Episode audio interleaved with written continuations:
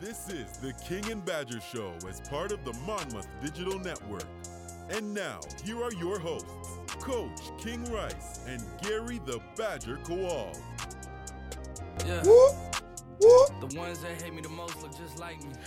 We are back, episode two of the King and Badger podcast, coming to you from Greg Viscomi's office as Let's he runs it, the boards get it. here. Coach Rice, happy to be back. Episode one, so much fun. I think a lot of people enjoyed it. And now we're back for episode two. Quick turnaround, heading into the holidays, but we got to give the people what they want. Got to give the people what they want, badge. Got to give the people what they want. lot going on. Uh, we're in the midst of a crazy stretch of basketball right now, but I know you wanted to kick things over. Monmouth men's basketball currently uh, on a little bit of a run, but I know you wanted to touch a little bit as we get things going here today on the women's basketball program, and Coach Bogus has those girls absolutely rolling right now. That's what I wanted to talk about, badge. Um, you know, we always support all the athletes here at Monmouth. It's it's what we do. And as the basketball coach, I like going to watch all the other athletes, and I, I kind of see myself as Uncle King. Um, I always high five them. They know I'm there. They know I'm coming to their stuff. Um, I call the the champs the champs when we win, um, and just try to big up the kids uh, so they feel good and they know someone's watching. Um, what's happening with the girls team is just amazing. Okay, I remember sitting down with Coach Jenny on on her interview and and just believing and looking at her and just saying to myself, man, she she really is hitting a home run in this interview and if she gets this job, I can't wait to support and just try to help in any way I can. And she hit the ground running, recruiting wise, just how she carries herself, how the girls are carrying themselves on campus. You know, you get to know these young ladies over the years they're here, and you just see an energy shift. You see an energy shift. You see these young ladies coming, watching our practice, laughing, high fiving. I rebounded for Stella one day uh, with Walker, and uh, she made more than him. So I think we got a little thing going right now. We're gonna find out who the best shooter in, in at Monmouth is between Walker and George and Stella, and anybody else who wants to get in.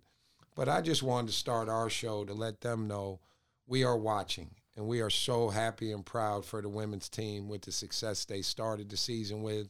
But just to watch their their swag come back, you know, I'm watching. It's awesome. They're ladies. smiling, they're having fun. It's so refreshing to watch. It's just cool because you see their bop. Okay, you're seeing these young ladies now. Their confidence is going through the roof, and and it's still a long way to go. You know, and coach is reminding them of that. But it's just see, it's so fun to see the the transformation. Monmouth women uh, 1 0 in the MAAC, beat Iona last weekend. And like Coach alluded to, it's just been awesome to watch that group kind of come together. Coach, we'll flip it over to your team real quick. We come off a win here over Colgate. Uh, good win over Colgate, Patriot League favorite. Couple NCAA tournaments recently, and a really good Colgate team. A little bit shorthanded. Um, I want to get into the game a little bit, but everybody can read the numbers. Everybody can read what we put out. I can recite stats to you. Nobody wants to hear that. I think one of the focal points yesterday for me was listening to you talk after the game was, and I know you probably can't get into too much of it here, but the difference between the first half and the second half from our team, we really defended in the second half where we gave up some open looks in the first half. What, as PG as you can, take us through that halftime locker room. Well, I think the the cool thing is is I have Micah Seaborn and Josh ja- Josh James helping this year. So when when you've coached a long, long time like the rest of us, you see certain things, and when you're a young guy, you see some other things. And those guys sitting next to me helps me a lot. Um, but sometimes, sometimes because they're young, they get me going. They get me going. And Micah was calling out every mistake. Micah was calling out every time someone was tired. Micah never made a mistake. No, Micah still hasn't made any mista- mistakes. And we all know that. That's Micah. Come on, guys. All right, but he calls out everything. And Josh James is the same way. And yesterday it was Coach Meeks's scout.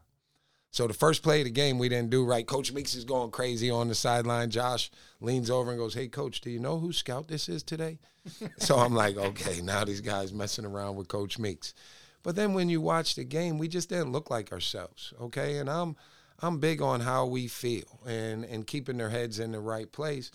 And we were not Monmouth basketball in the first half on the defensive end. This team can really score the ball. So we're going to score points. Teams can try to trick us, do a whole bunch of stuff. But what makes us good is the toughness and how we play defense. And it was like because their main guard wasn't in, it was like we we just took our foot off the gas on our defense, and we didn't pressure. We didn't get after people. They were very comfortable. I felt like the game was going in slow motion, and that's how they wanted to play because they're very good on offense, and a lot of people can't guard them. So we needed to really go after them, and, and we just did not do that in the first half. And uh, we had a flashback badge. We had a flashback to one of my first years when I would totally lose my mind at halftime. I didn't lose it this time, but they they felt part of my mind. And the great thing about this group is how they respond. And then I feel bad for for the words I chose yesterday, and I met with some kids this morning and apologized for some of the things, but they understand. We we we're we're expecting top shelf every single time we get on the floor, especially the first home game in a long time. You know, our fans deserve our best, and I'm never going to settle for not our best on our effort. What's telling to me about that is that we've talked ad nauseum about the amount of seniors we have and the veterans, but we come out of the locker room and a group that gets kind of yelled at and torn up in the locker room like that at halftime might come out a little lethargic, scared to make a mistake. George comes out first play, gets his hand in the passing lane, steal, dunk, and transition. We kind of off and running from there.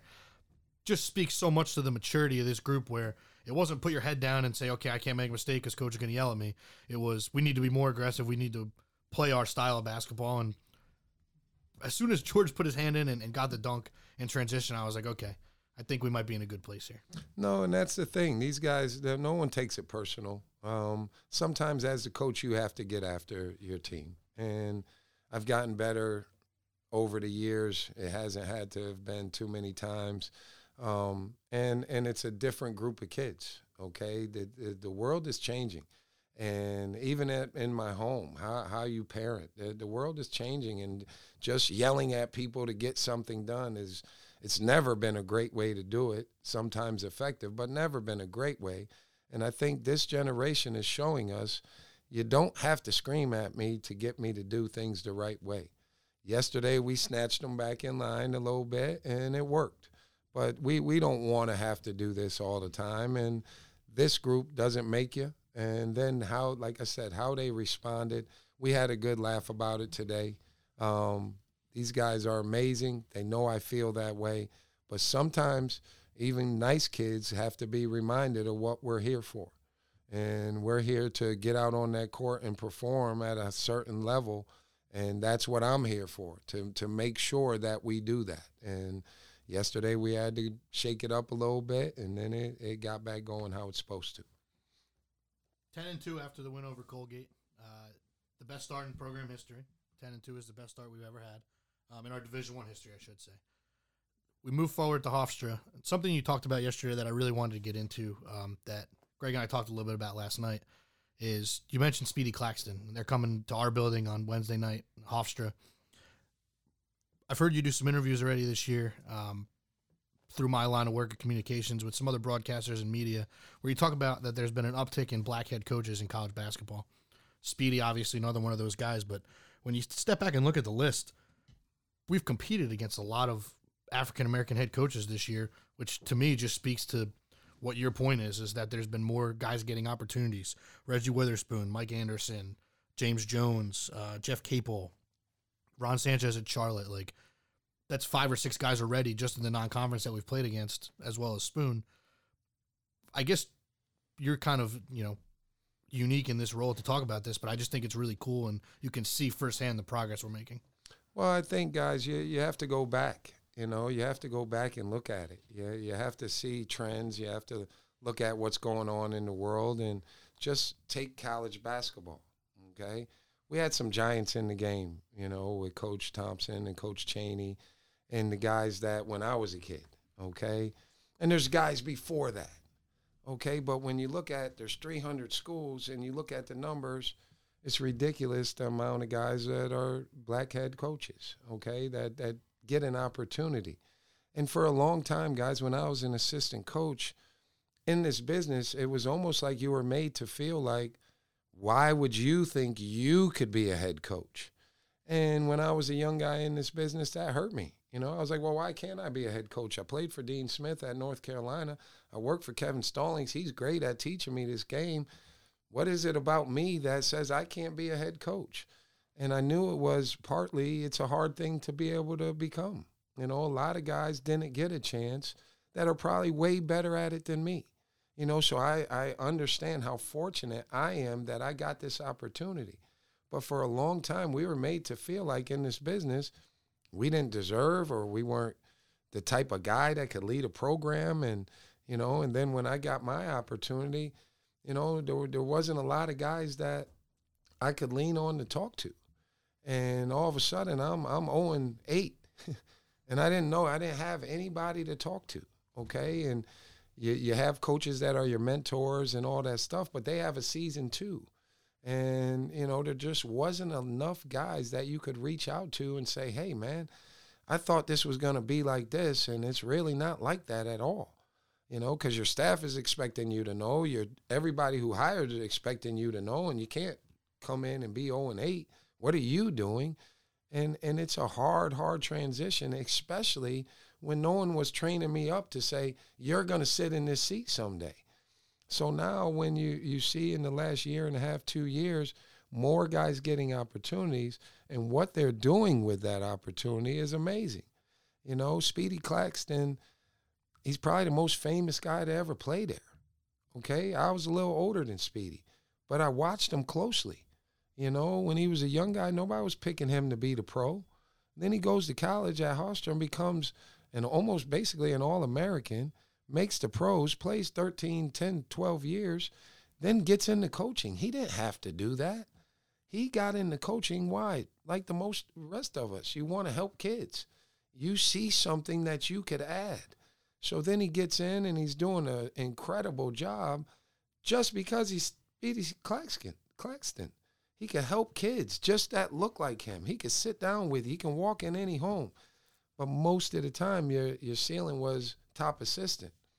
So I'm happy for him. Um, I'm proud to be a, a black head coach. Uh, and I'm so fortunate that it was I got picked to be the coach here and got mentored by Dr. McNeil. And, you know, she taught me a lot of things because our walk was very similar. Her being a woman's AD early, you know, and she was able to help me on my journey because some of the things she went through as a woman in athletics. And now I'm going through it as a male black head coach and when I see another brother get this opportunity, I, I cheer, I stand up for them, I call guys when they're struggling early in their careers. If you know, if guys are not starting out the way they thought they would, I always hit them and just let them know people are watching, man. You're doing a great job, and there's a person here that you can call. And uh, I'm excited to compete against Speedy. Um, I've played Hofstra for a whole bunch of times. This one makes it a little bit cooler this time because it's our first time doing this with him being in charge there and me being the coach at Monmouth. What are some of those conversations like that you have with with maybe younger black head coaches or even younger guys that are assistants trying to become head coaches? Take us through maybe some of those conversations, how they go, and, and kind of what your message is as as you said, somebody that's now been through it for eleven years and obviously still learning what are those conversations like maybe on both ends with the younger guys and then the conversations that you have with guys like leonard hamilton guys like mike anderson? Well uh, you know it's it, it, goes when guys were trying to help me to me calling guys. Um, i called ashley howard at lasalle okay? I remember starting 0 and 8 i think he was 0 and 6 0 and 5 and you're careful with it because you don't want to hit someone when they're down and you know because we're competitive guys and it, it, you you, you want to make sure it's the right time and and I just called him and said, "Yo, man, I'm watching. Okay, you're doing a great job, man. Okay, you're doing." And he's like, "King, come on, man. I haven't won a game yet." And it's like that's you got brought there for other things too. Okay, not just to win the games. And I'm watching your team play, and I was fortunate I got to see him play against Xander's team. Um, so I got to see one in person, and the energy his kids were playing with had to be different and just watching him on the sideline, how he was carrying himself in a tough situation. Because you got to remember, he was at Villanova. They had won two national championships. He wasn't used to not having success, and now all of a sudden it's you, and you're not with the head coach, and you don't have those All Americans, and you're using the stuff you got trained to use, and it's not working. So self doubt can creep in. So I just try to call as for support. And with the younger guys, I make sure they know you're worthy to be a head coach. You're probably better at it than I am. Okay, never let anybody tell you you're just a recruiter. Because that was the thing before. We could recruit, we could X and O. We could do that part of it because we need somebody on our staff that could help the young guys, but we're not going to let them make the choices and, and make the decisions. You know, so I let guys know they are very worthy of being a head coach. Okay, I talk to guys about trying to make sure you're doing the best job where you're at. That's what will get you recognized. Everybody started talking about you got to build your brand. Well, if I'm the head coach and you're building your brand, is you know, we talk to the kids about stuff like that. Okay, you're supposed to be a team guy, so you building your own brand doesn't fit in a team game, you know. But the world right now is telling young people you got to build your own brand. Well, then you're gonna have a hard time becoming an assistant coach if that's all you're worried about building your brand. Because I'm asking you to join my family and we're not trying to build brands. We're trying to get Monmouth to be the best basketball program in the country. Okay, so so you got to be careful with, you know, the changing times to make sure you fit what college basketball is all about. But never let anybody pigeonhole you into thinking you're just a recruiter. Okay, I could recruit. I always could recruit. When I was in a little kid, I could recruit kids to play on my team. When I went to high school, I could recruit guys. When I went to college, I could recruit guys. I always was the one that took the guys out. So I don't need someone on the outside to tell me I can recruit. I know what it's about. I know it's about building relationships. And that's what we try to do here at Monmouth. So I talk to guys about making sure you're well rounded. Um, you can recruit, but you got to be able to do basketball too because we're basketball coaches. All right. And then you have to carry yourself like you're going to be a head coach someday. So watch your head coach, watch other head coaches, and don't sit there going, I'm going to do it better than him. Learn from him because he's dealing with some things that you don't even know exist in college basketball. So try to get next to your head coach so he can slow walk you or fast walk you, depending on how you do, to get you ready for an opportunity someday. And when you are ready and you get your chance, that doesn't mean you're going to be great at it. It's a lot of hard work. Okay. It's way harder than I ever thought. Okay. Way harder. And the every day of it, you better be built for it or you won't be in it long. That's what I talk to guys about. It's a good message, and it's it's just something that you don't really hear a lot about from you know, from the outside. It, it, kind of that brotherhood that you guys have formed in college basketball. Hofstra comes in Wednesday night. Good program. They've uh, had our number recently. Um, but you had a chance up. Uh, one last thing I want to touch on before we get into our interview guest today, which is going to be a lot of fun. Um, you had a chance to see Joe Mihalich up at, at Niagara. He was being inducted into their Hall of Fame. I know you guys had a good conversation. Unfortunate, obviously, that he's not still at Hofstra doing what he does best, is being a really good college basketball coach. But maybe just a little bit about what it was like to see Joe and, and talk to him and get some of his thoughts on, on what was going on. Well, Coach Mihalich is is what I call in this business. He's he's a lifer basketball coach. Okay, he would coach basketball. If he walked down the street and he saw kids in the park, he'll go over there and try to coach them. He'll coach high school. He'll coach men's, women's, anybody. He'll coach your your business group. Okay, he's a coach, and you know this this business is hard and it's hard on your body and you know we're all competitive and sometimes our bodies tell us hey we got to move in a different direction. And it was cool to see coach up there and you notice i call him coach because he always tried to help young guys in this business. Even if you were competing against him he always took the time to talk to you about the business things that were happening and everybody doesn't do that. So to see him up at Niagara, him getting honored, all his people coming back to to really tell him thank you was awesome. But the person that that made it even cooler for me was meeting his wife. Okay? Because people don't understand, you know, you've been in this business 30 years and you've been married. your wife does a lot with your kids. She takes them to all the baseball games, little league. She does the crying in the car. You know, dad gets a lot of credit because you're a coach, so everybody thinks his son's good because of this. And you know, I know his wife did a lot of the heavy lifting. And then you get home and you're beat up because your team's not playing well. So now you're not that friendly when you walk in the door. And you know, when you see someone that's that's been in this life this long, and you finally get to meet his wife, and, and you stand there and you know what she's done this whole time and now she's stepping up front to make sure everybody sees the great man that her husband still is you know and that's that strength right there and so for me you know it's sad when when coaches don't get to stop how they want um, but it was it was uplifting to see his wife be able to walk out there with him and be that that rock for him when he needed it the most I'll tell you what, he left Hofstra in a pretty good place uh, on the basketball court as well as off. We'll take a quick pause here on the King and Badger podcast. When we come back from this break, our guest for this episode will be joined by George Papas, current senior guard on the King and Badger podcast.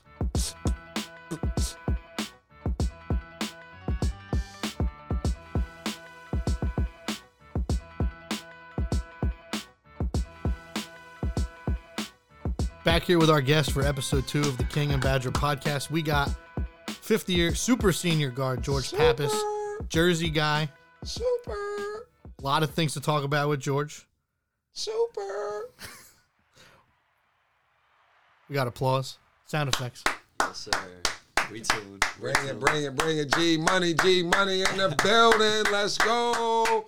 Let's go. G Money, one of my very many nicknames. What other what uh, what else you got? We got G Pap, we got G Money, we got G, we got G Peasy, we got G Peasy make it look too easy, and a lot more that you know. But those are the main ones. Where are you from again? Jersey.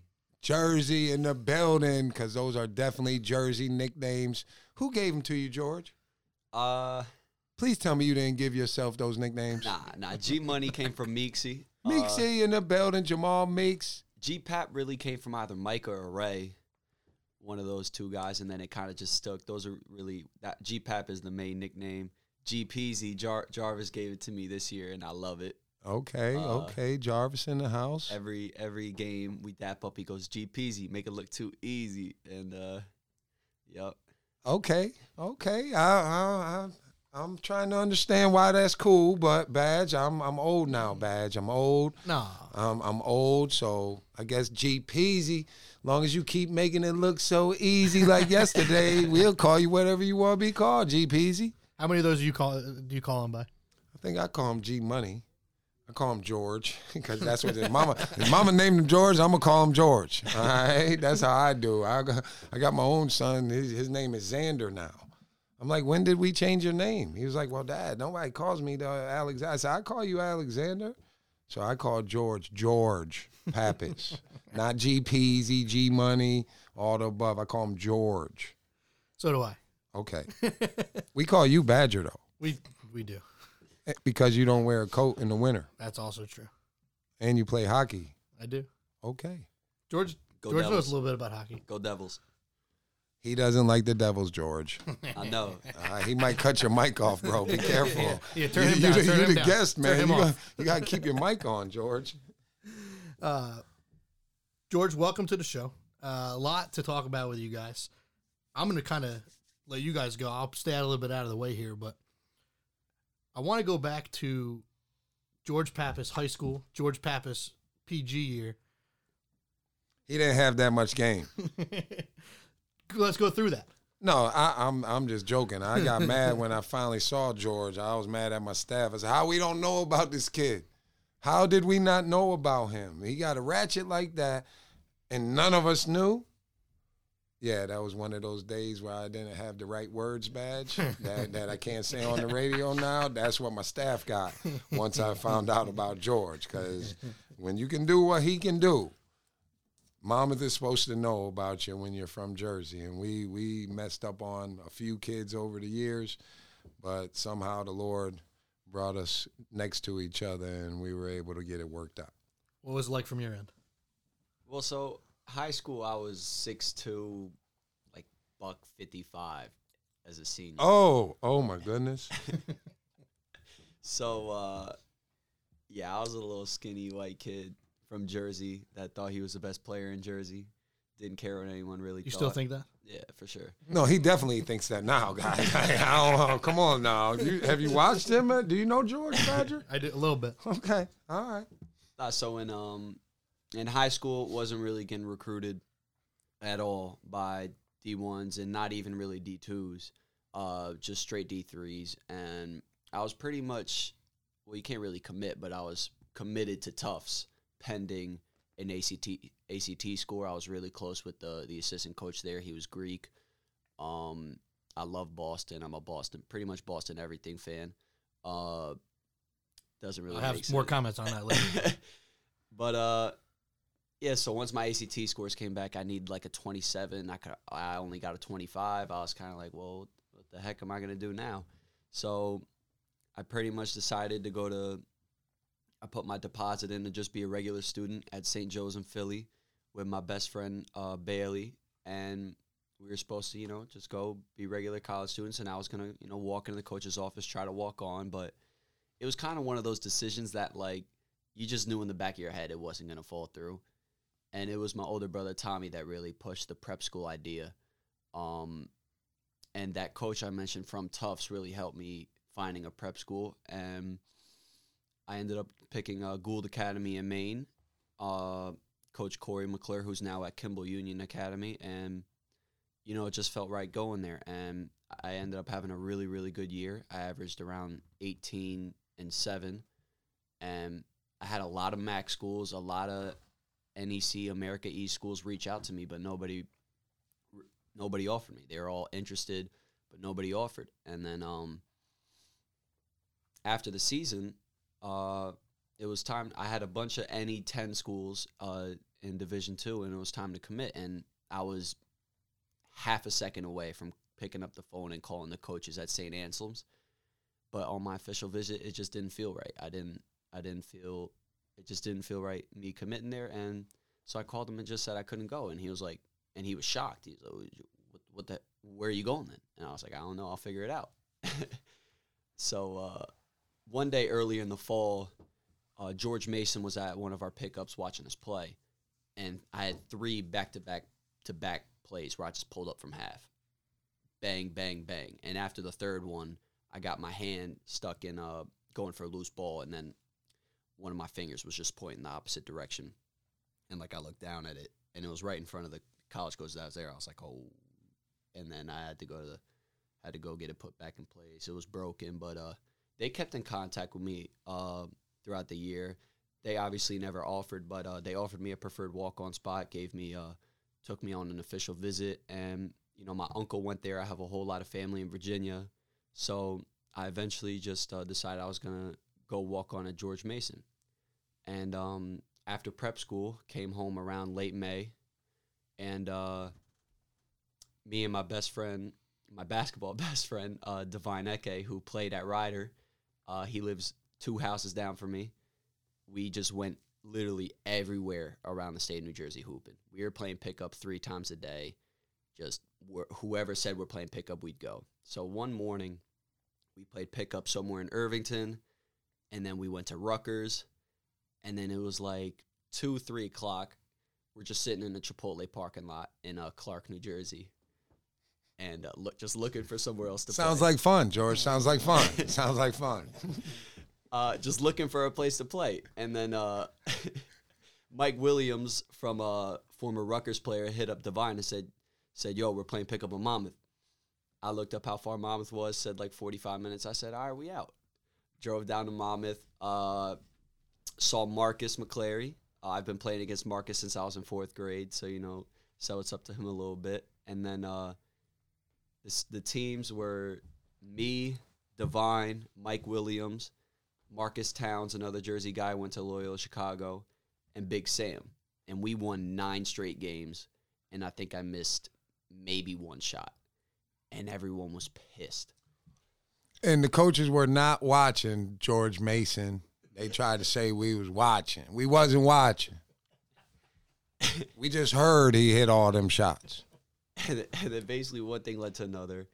After pickup was done, uh, Coach Ricky asked me who the heck I was, and you know I didn't think anything was gonna happen, so I was like, "Oh yeah, I'm going to George Mason. I'm George." Uh, and then once I told Divine, he was like, he was like, "George, you know he's he's interested in you." I was like, "Yeah, right." Divine went over to him, said straight up, "Y'all interested in my man's? What's up?" And they go, "Yeah." And he goes, "You know he's a walk on, right?" They said, "Really?"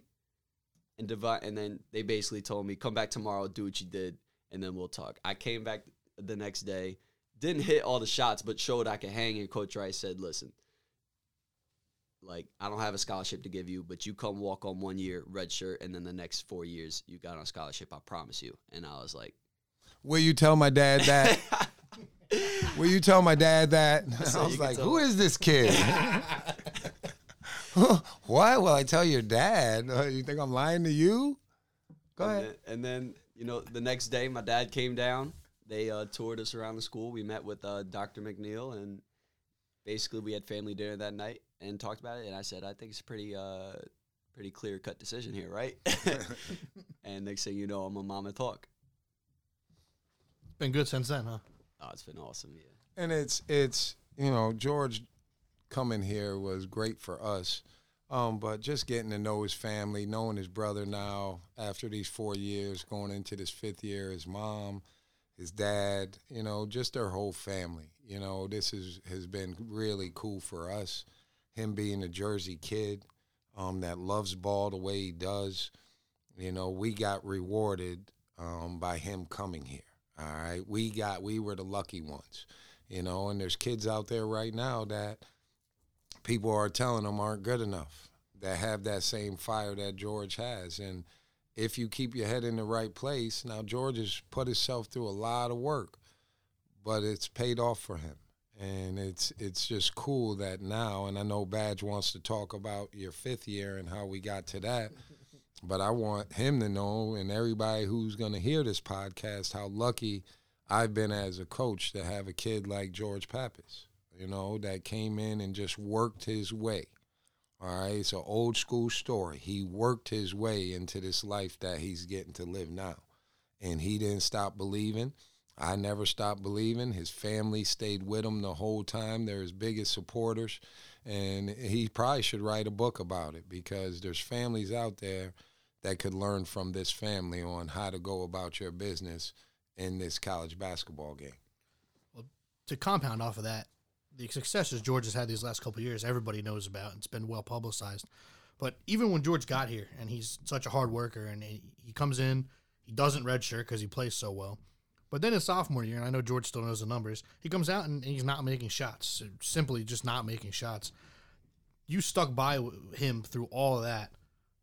What did you see in George at that point in time to know these are going to start going in? Well, guys, it's bigger than basketball. Okay? It's way bigger than basketball, what I've been blessed to be able to do. Okay? I know George is going to make shots. That part is, he's shown me that so many different times. All right, but it's bigger than that. At that time, he needed someone to believe in him, to help him get through a hard time. By me not playing him at all, knowing that I think his next shot's going in, would have been bad coaching on my part. But then it would have been terrible for him as a kid. You know, the person that's telling you he believes in you like this, when it goes wrong, you need that person more. You, you don't need him to turn his back on you, to to start looking at you funny or coach you different. He needed me more then than he probably ever did. And that's when I'm going to be there for these guys. You know, this is the cool time because he's done this. Okay. When he was missing, I was calling the wrong stuff and putting him in bad spots. Oh, it's kind of like that. And this this guy, I, I said it a couple weeks ago. Every coach should get a chance to coach a kid like him, just to watch his growth and how competitive he is, and how he cares about the team and he cares about his guys, while he's trying to make a name for himself, which is a fine line to walk. All right, he wants to prove who he is as a player still. So it's a fine line that he has to walk, and I'm just lucky that he chose here and let me be a part of his journey. We get through four years.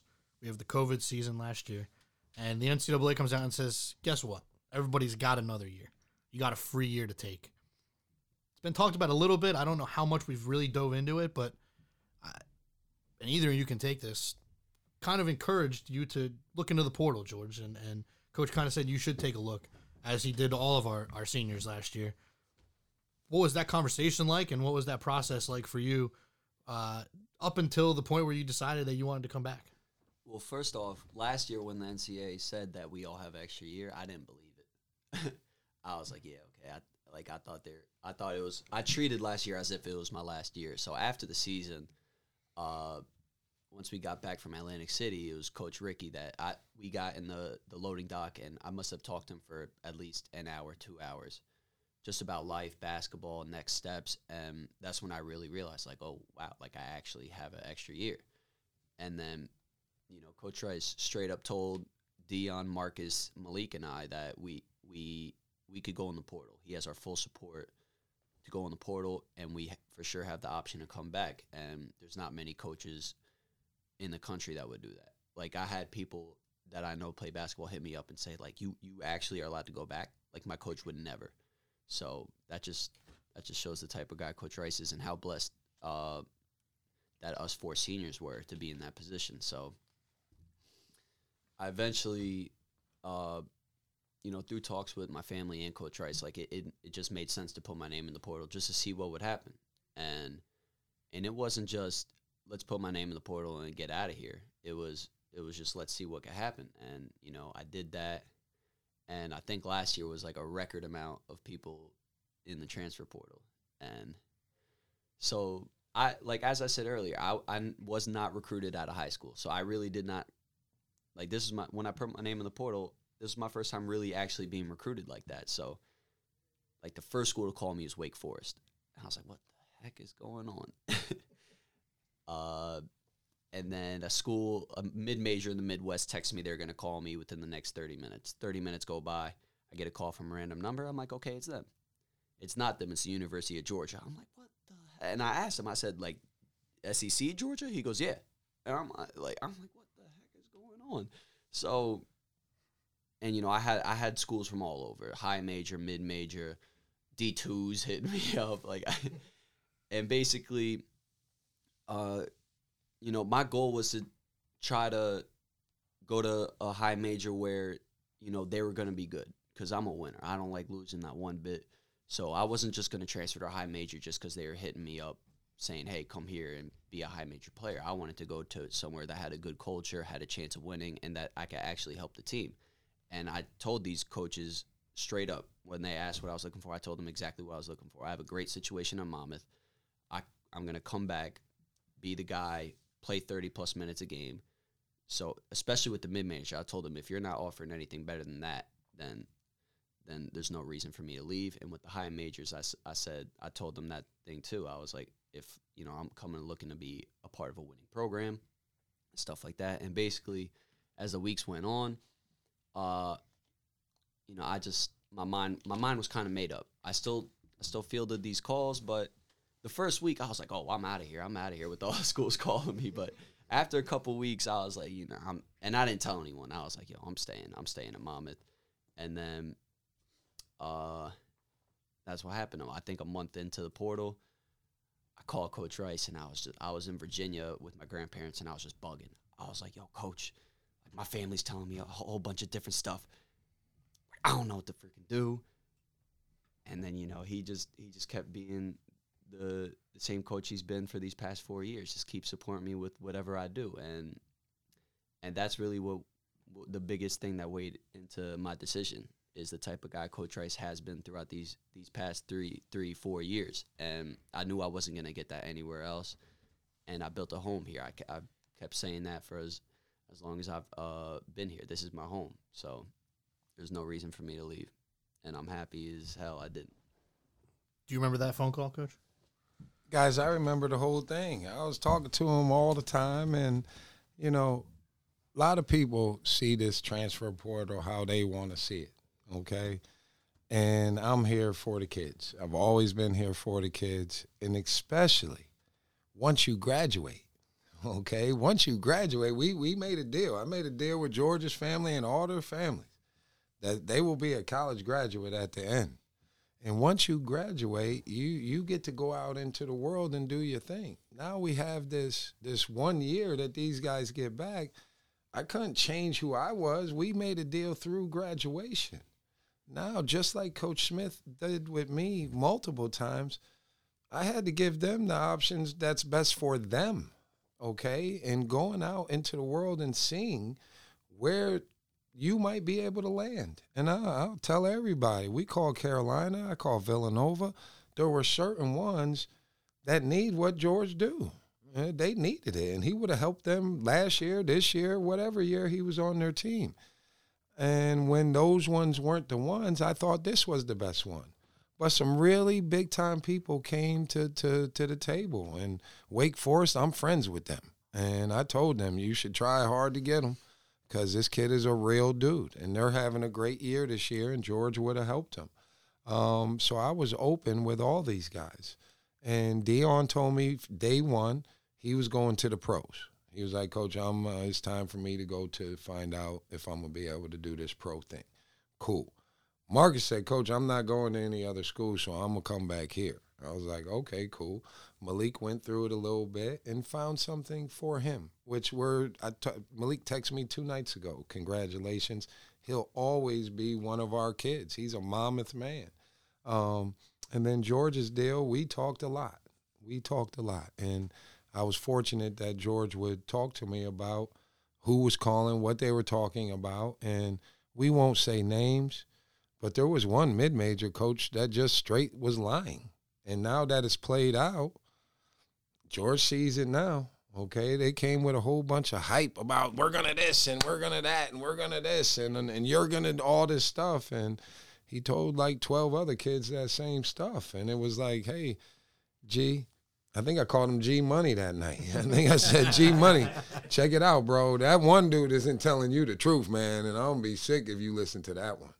Okay? And i wasn't making it that dude was not being honest with him and when someone's your kid even though it's time for them to go out in the world and find their way you still got to give them the best information you you have and so that's what I did. I, I worked with these guys, and you know, I would have been sad if George went to another school. Although I was encouraging him because that might have been what was best for him. Once it wasn't one of those national championship teams, there was no way I thought there was a better place for him than here, because I know what he wants. He's told me we've talked about it, and I want it for him. I can't say more than he wants it for himself, but I'm right behind him okay and he knows that and i'm working to try to get him there so i'm glad he's with us he's gotten better as a player over every year but you can see a big jump this year and that usually happens he would be playing in the pros somewhere putting up good numbers but he's here and helping us to our to our best start in, in division one history and he's still going to play better and I, I got on him this morning i met with him already today and told him I need more of certain things from him. Okay, and it's hard to say that when a kid is giving you as much as he's given us, but there's still more in there, and I know it. And because of our relationship, I can hit him with that and tell them, and I can go off on them at halftime, and they don't take it personally, and they come and rock with me just like I rock with them. And that's what Monmouth basketball is all about. We take care of each other. I see that firsthand every day, and I think I don't think there's a person around here that's upset about the decision George made. It's awesome having him back. Probably that those, those girls, those girls, those girls. They probably they probably mad. They like, why didn't you? You should have sent them on their way, coach. See, Maybe I might have maybe just they were calling the other schools. I might have just got him in trouble though, because George keep that to himself. You know what I mean? I don't know if he got a lady friend or ladies. I don't know which one it is. G, you better speak up if you got a lady though, because she's gonna be upset. I just I just go home, play video games, and then go to practice. I don't. See, you can hear it in his voice. His voice is cracking. He's like, I just, you can tell he uses that voice for other things than yelling at me on the bench or, man, George, you just sounded like you should be on radio. To hey, this is W Monmouth, and this is George Papas bringing you the late night jams. Come on, George, you don't sound like that, bro. Talk, use your normal voice. Uh, he can't. He can't find it right Hey, now. yeah, I got him. I got him. That's what we got to silence him. We got to every once in a while, badge. Y'all know I'm out of control over here. And you bring the kids in, I got to get them. Got to get them. That's what we're here for. I know it's something that will get you talking. I, I don't I don't hate to bring this up, but I feel like it's almost a prerequisite. I don't think we've ever gotten coach publicly to talk about this. Uh, so we're gonna, we're gonna do a little bit of it real quick. We're gonna go back to Allen Fieldhouse, Kansas, November 2019. We all know what happened. We don't need to go through that again. What happened? We all know what happened. We lost by 500. That- uh, yeah. Was it close? no, because I don't remember. What happened in Kansas? We lost. We lost uh, by a good amount. Bill Self's team Yeah. at Yeah, Kansas? yeah, that, that, that the one. Jayhawks? The Jayhawks. Were they rock chalk Jayhawking? They us? sure were. About Like- three hours before tip. like, and then like at the time of the game that y'all, I don't remember that you're about to ask George. Were they rock chalk jocking? rock chalk? I'm not sure what they were doing. Something like that. Like okay, you, they they had already started that. yeah, it was right about at that point. I, I'm starting to have him remember. I'm starting to bring something back to me. I, I, I remember seeing that. Hey, K- hell, K, you. I was like, what are they doing? There's a game going on out here. Don't they understand? There's a game still going on. The game was still going on. And then what happened? Can happened? confirm. What happened? Uh, George, why don't you tell him?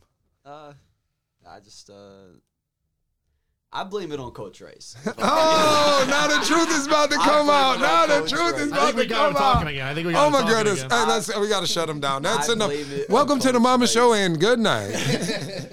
I blame it on Coach Rice specifically for this reason.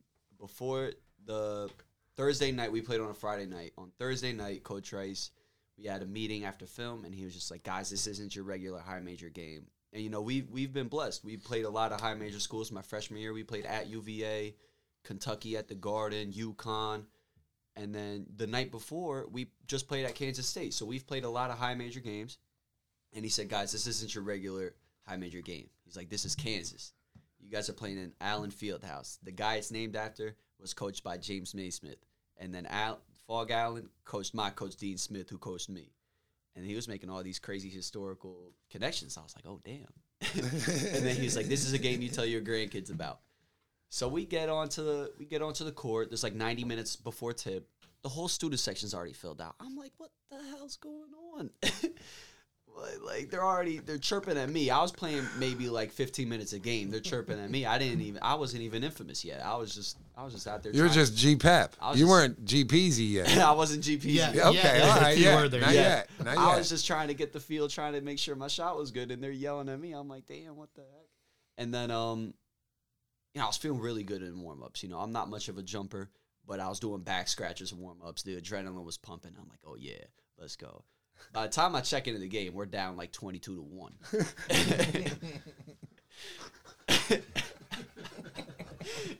so, so, you know, the game goes on, halftime comes, and I'm the, we the game's over. You know, and I don't like saying that, but we like the game was over, and I'm like, I'm like, yo, I gotta catch a dunk in here. Like this, this atmosphere is crazy. I gotta catch a dunk in here. So if you rewatch the game, like the last ten minutes, I'm leaking out crazy. That's my fault. That's my fault. Everybody, remember how we started this story? This was my fault. So All right. So I, and I did have like 12 points in the second half, but uh so the guy um the guy dribbling the clock out, there's like 10 on the clock, and he's kind of dribbling it very nonchalantly, and I didn't like how he was dribbling it. It was a little too cocky for my liking. And honestly, they could do whatever they wanted. They beat the crap out of us. So they could have done whatever they wanted. I was cool with it. But at the same time, I was like, you know what? Like, I'm not going out like this. So I took the ball. I t- we were in a 2 3. I took two steps toward the bench as if the game was over. And then I just I burst toward the ball. And once I took it, I blacked out. I don't remember dunking it. That's my fault. I'm just saying, that's my fault. Remember, Boy, everybody. if you didn't make all these crazy connections saying this is something you tell your grandkids, I wouldn't have done it. I was talking about playing in Allen Fieldhouse, George. That's all I was talking about, G. So I dunked the ball and then I land. So I blacked out from the moment I stole the ball and then landed. So I watched the video and I'm like, oh my God, I really did this. so I landed and I thought I heard, a, it was so loud in there. I thought I heard a whistle. I thought it was an and-one. So I was like, and-one and said some words I for sure shouldn't have said. And then I look at the ref and he's giving me a tech. And that's where, you know, the camera sees me saying some words I shouldn't have said. But uh, But you're from Jersey. yeah, exactly. But you're from. Jersey. You had to let everybody know right then. That's hey, I'm. Fr- he just said everybody. I'm from Jersey. Uh huh. That's what he said. And that got you on the Rome show. Yeah, Jim Rome, huge I- fan. I think you became G Peasy then. that might have happened then. I don't know. We were actually we were actually at Pitt like three nights later, and we were waiting for the bus, and then Badge comes up to me. He's like, "Yo, you seen this?" I'm like, "What?" He gives me the phone, and then it's Jim Rome loving everything I did, and he's like, "That's that Jersey attitude that I love. Everybody's hating on him. I love it. I need more Jersey cats around me." And then eventually it led to my mom calling the show, getting on the show, and then I sent him uh I sent him my jersey and I signed it, and he actually wore it on the show, and that was awesome. And there's a in in our uh, at our home games, the band has a picture of him wearing my jersey that they hold up whenever other teams are shooting free throws. And every time I see it, I just start laughing mid game. But uh, yeah, I wouldn't, I wouldn't, I would do it. 100% of the time if I could do it. I just wouldn't get the tech. I wouldn't act it the way I acted, but I would dunk the ball and do what I did again if I could have. That one was definitely different, everybody. And um, no, during that game, it, like George said, it started out they're making everything. And guys, I believe we're going to win every game going into. it. I, I have myself convinced if we can just do this, if we can just do that. They came out and hit like five or six threes to start the game. They never do that. They had played uh, UNC Greensboro the week before to like a ten point game. Greensboro, my man Wes Miller had them all messed up. I'm watching all these games. They come out and hit all those threes. I was like, man, how how all of a sudden they can shoot? And then how the game went. After a while, it really the game was over. Okay, well now our experience needs to be a good experience. That's that's where I go to. Okay, now we got we got to start playing guys just so we don't embarrass ourselves because you're gonna feel terrible about this. We we found our footing and at least from that point forward, we were just doing okay. We were hanging on out there. It was obviously not our night, um, but you had to take a step back for a second, and just that we got to be playing Kansas on that court that day. That our program got to do that. I never like to lose at all, and that, that 50 banger is hanging on my head still. Okay, but that experience for our kids to be able to go in that building and see people there an hour and a half before the game going crazy, how everybody's into it. The whole state shuts down to watch those guys. And for two hours, they were watching us too. And they're gonna tell their kids about that. And that experience with George, I wouldn't, I wouldn't trade that either. All right, the game was not over.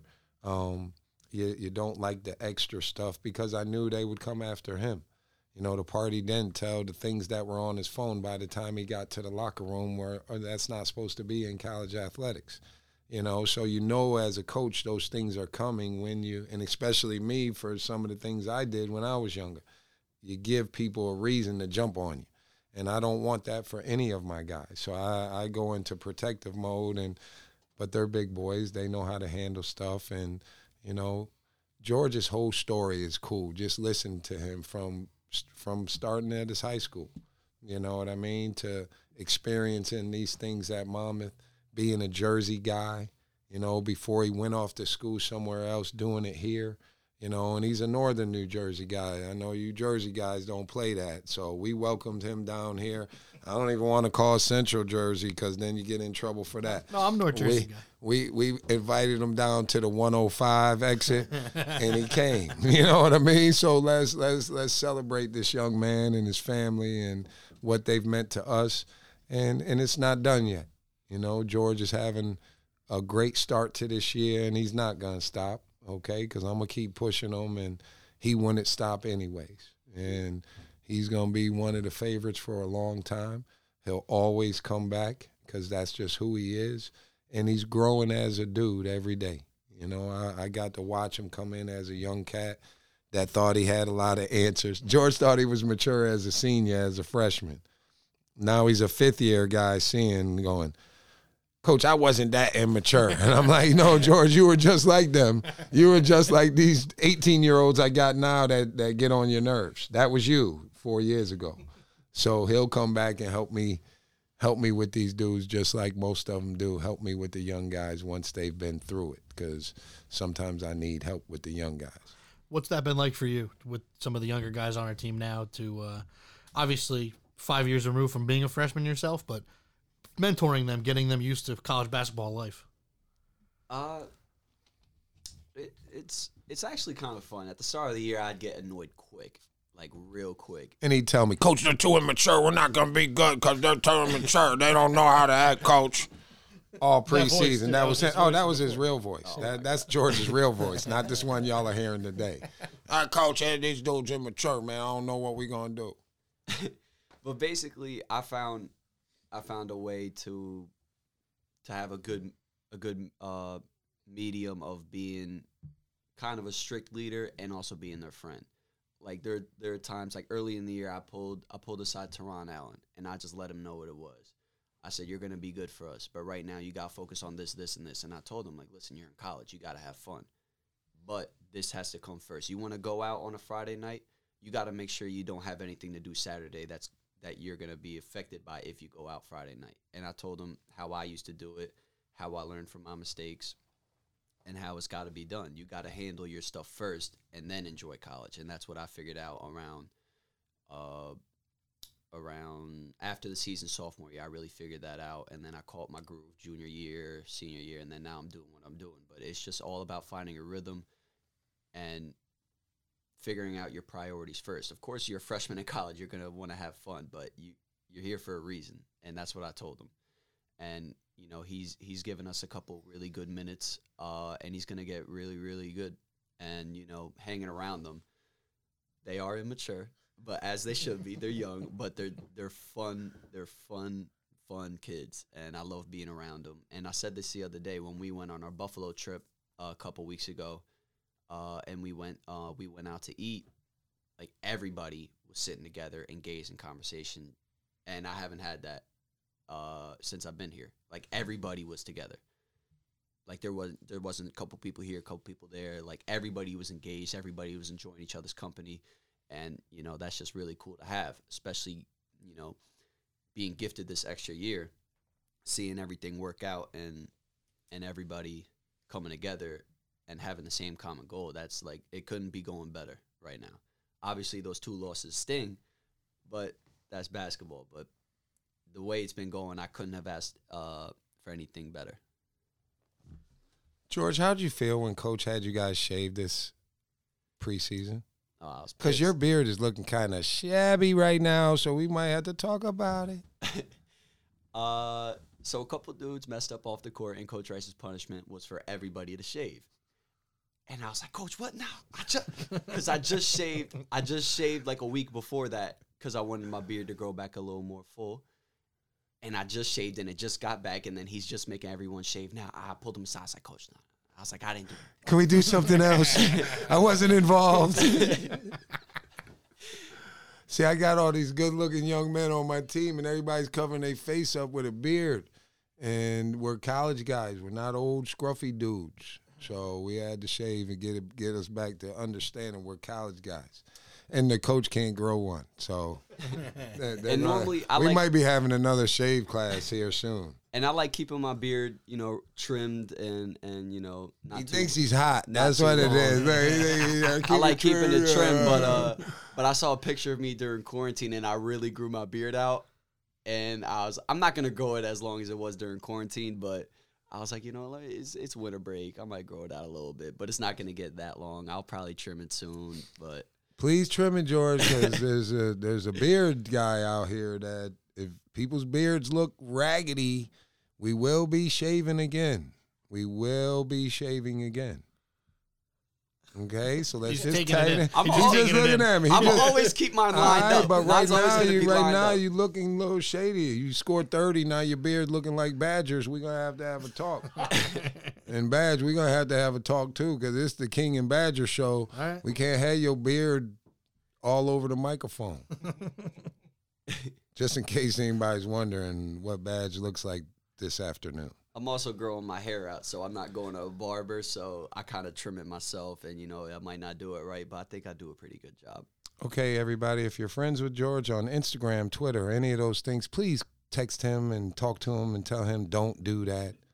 All right, that's not a good look. That's not a good look. That went out in the seventies. I'm, The beard with the long hair mullet is not a good look. mullet. No, I'm not having a mullet. I'm not getting a mullet. But I'm hearing a lot of good things. You know, some people ask, they say they like it.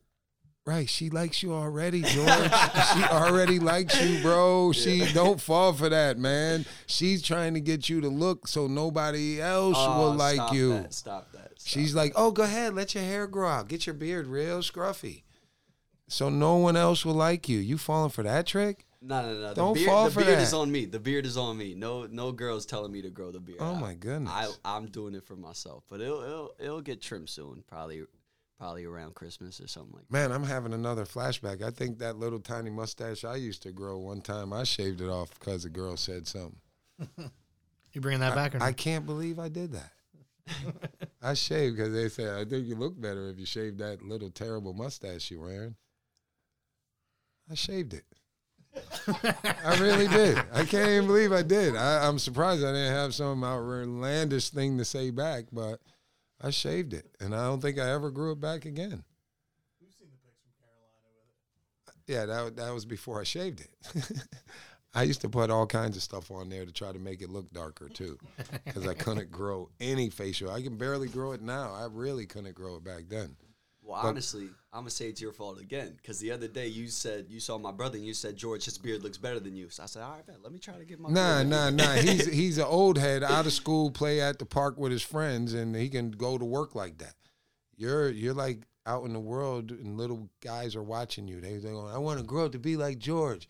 And their dads are going, Scome's son might be saying that. And he's like, Well, you're not gonna have that beard. All right, that's what you got going on right now. He's like, I want to be like George Papas though. But his dad's going, No, we don't wear beards in the Viscomi family. You see, you You know, getting kids looking at yelled it at. like that, you might be right. Yeah, come on, man. You got, you got little kids watching. You go, I want a beard too. You you already had refs telling you to take your uh, headband off already this year, so Yeah, that might be an indication.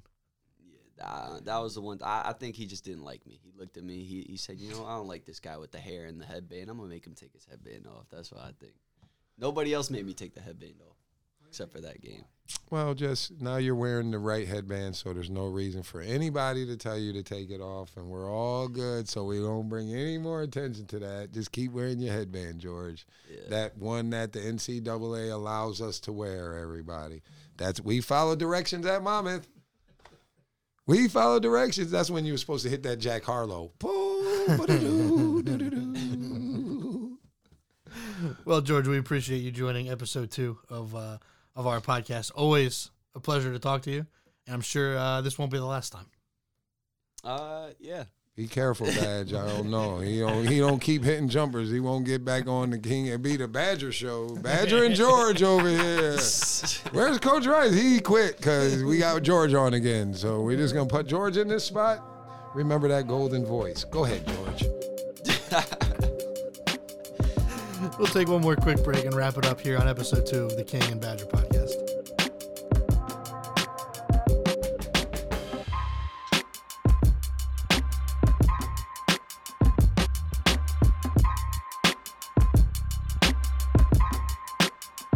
Wrapping things up here on episode two of the King and Badger podcast. Had a great conversation just now with George Papas. Covered every topic under the sun. Um, we'll get ready to wrap this up. Want to, of course, wish everybody a happy holidays um, as we approach the holiday season. We're in the holiday season already. Um, Want to wish everybody, of course, stay safe out there with uh, everything that's going on and, and has a good holiday with their families. And, and coach, I know we have one more game before the holidays, but uh, always a nice time of year to get our guys be able to see their families and stuff like that.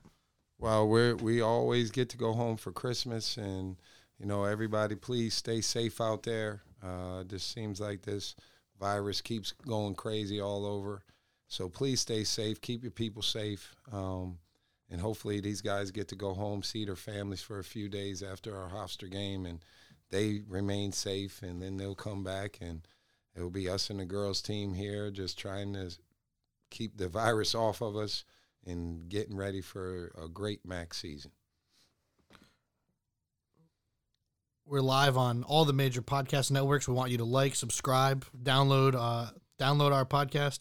We will be promoting it all across our social media platforms. Monmouth Hawks on Twitter, Monmouth B-Ball on Twitter, um, Instagram, and anywhere else that you get your Monmouth Athletic content. For all of our podcast content, monmouthhawks.com slash podcasts is your home.